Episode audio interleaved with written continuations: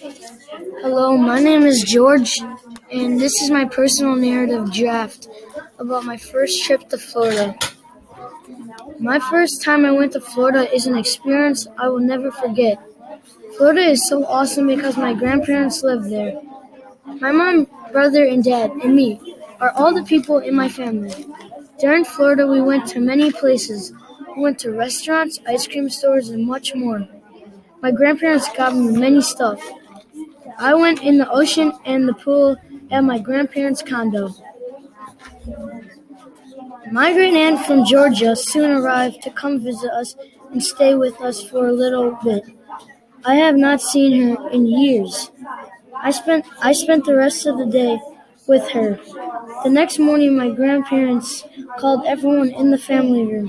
It was very early, so I was like, "What the heck?" Well, then my grandparents said, Would you guys like to go to the Miami Heat game? I stood up right away and said yes. I said yes right away. She said she had this plan to surprise us. Well, she said said we would had to leave at 10 o'clock. We were not too far from Miami from where we were, so that was good. When we arrived there, I was surprised at how big the city was. We went to eat at an outdoor market slash mall. My grandparents sugge- my, that my grandparents suggested.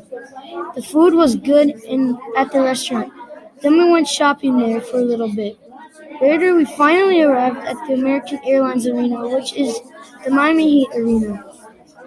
Right before the game started, my grandparents bought me an $80 Hassan Whiteside jersey. He is a center for the Heat. Soon the game begun. The Heat were pretty much down the whole game, but they came back right at the end. I was so happy. I was bouncing off the walls.